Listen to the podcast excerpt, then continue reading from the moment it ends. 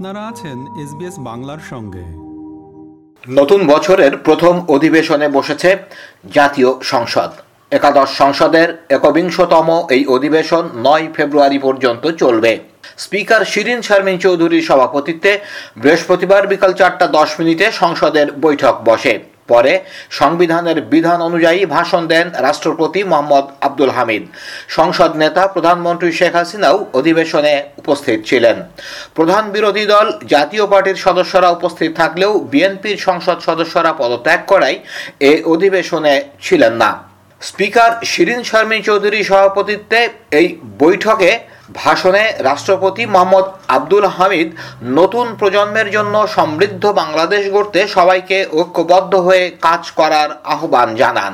এ দেশে জনগণের সকল ক্ষমতার উৎস এবং তাদের সকল প্রত্যাশার কেন্দ্রবিন্দু মহান জাতীয় সংসদ। আওয়ামী লীগ সরকারের বর্তমান মেয়াদের চতুর্থ বছর পূর্তি উপলক্ষে গতকাল শুক্রবার সন্ধ্যায় জাতির উদ্দেশ্যে ভাষণ দেন প্রধানমন্ত্রী শেখ হাসিনা। সন্ধ্যা সাড়ে সাতটায় সরকার প্রধানের এই ভাষণ, বাংলাদেশ টেলিভিশন, বাংলাদেশ বেতার সহ বেসরকারি টেলিভিশন চ্যানেল ও রেডিও স্টেশনে সম্প্রচার করা হয়।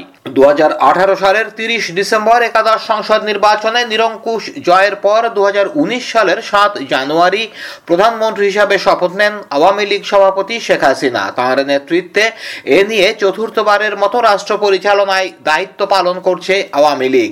জাতির উদ্দেশ্যে দেওয়া ভাষণে প্রধানমন্ত্রী বলেন আমরা নানা প্রতিবন্ধকতা উপেক্ষা করে নিজের অর্থায়নে পদ্মা সেতু নির্মাণ সম্পন্ন করেছি। সেই সেতু দক্ষিণ এবং দক্ষিণ পশ্চিমাঞ্চলের একুশটি জেলাকে সড়ক পথে ঢাকা এবং অন্যান্য জেলার সঙ্গে সরাসরি সংযুক্ত করেছে। গত আঠাশে ডিসেম্বর মেট্রো রেল উদ্বোধনের মধ্য দিয়ে আমরা যোগাযোগের ক্ষেত্রে আরেকটি মাইল ফলক স্পর্শ করেছি। কিছুদিনের মধ্যেই শুধু বাংলাদেশেই নয় চট্টগ্রামে দক্ষিণ এশিয়ার প্রথম পাতাল সড়ক পথ বঙ্গবন্ধু টানেল উদ্বোধনের মাধ্যমে আরেকটি মাইল ফলক স্থাপিত হবে। পাবনার ঈশ্বরদী রূপপুরে দেশের প্রথম পারমাণবিক বিদ্যুৎ কেন্দ্র স্থাপনের কাজ দ্রুত এগিয়ে চলছে।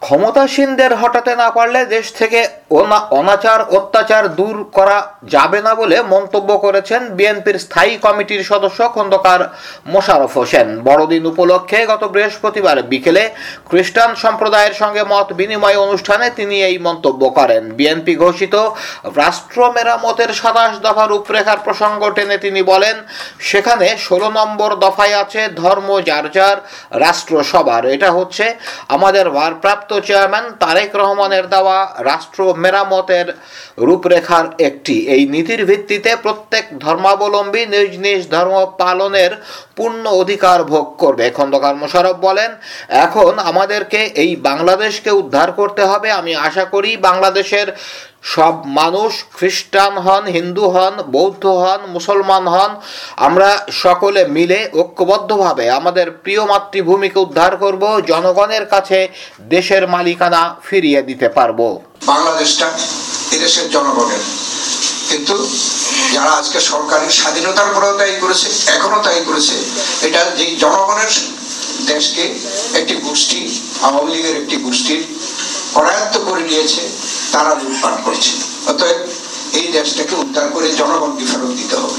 রংপুর ও গাইবান্ধার নির্বাচনের উদাহরণ টেনে বিরোধী দলগুলোকে নির্বাচনের মাধ্যমে সরকার পরিবর্তনের আহ্বান জানিয়েছেন আওয়ামী লীগ সাধারণ সম্পাদক, সড়ক পরিবহন ও সেতু মন্ত্রী ওবায়দুল কাদের।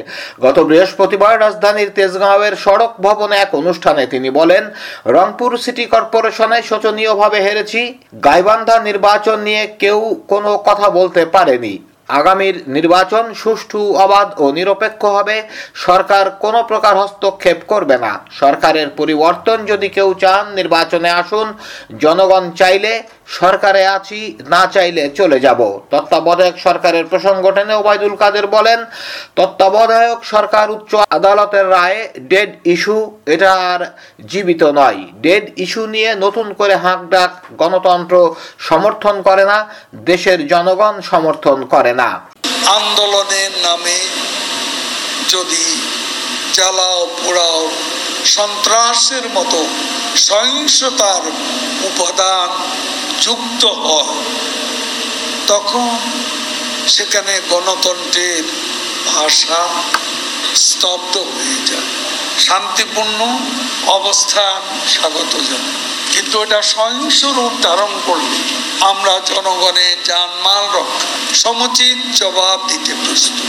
দুদকের এক মামলায় গ্রেপ্তারি পরোয়ানা জারি হওয়ার পরও তারেক রহমান ও তার স্ত্রী জোবাইদা রহমানের নাগাল না পাওয়ায় তাদের সম্পত্তি ক্রোকের নির্দেশ দিয়েছেন আদালত।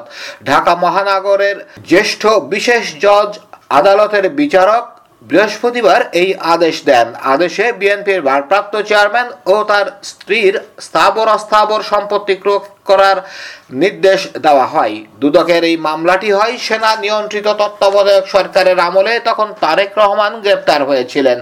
মামলায় তারেক ও জোবাইদার বিরুদ্ধে চার কোটি একাশি লাখ টাকার সম্পদের তথ্য, গোপন ও মিথ্যা তথ্য দেওয়ার অভিযোগ আনা হয়। গত এক নভেম্বর তারেক ও জোবাইদার বিরুদ্ধে গ্রেপ্তারি পরোয়ানা জারি করে ঢাকার আদালত।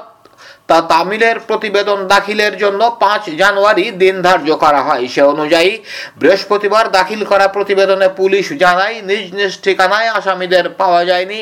এরপর আদালত তাদের সম্পত্তি ক্রোকের আদেশ দেন। এই ক্রোকি পরোয়ানা তামিল সংক্রান্ত প্রতিবেদন দাখিলের জন্য আগামী উনিশ জানুয়ারি দিন ধার্য করা হয়েছে।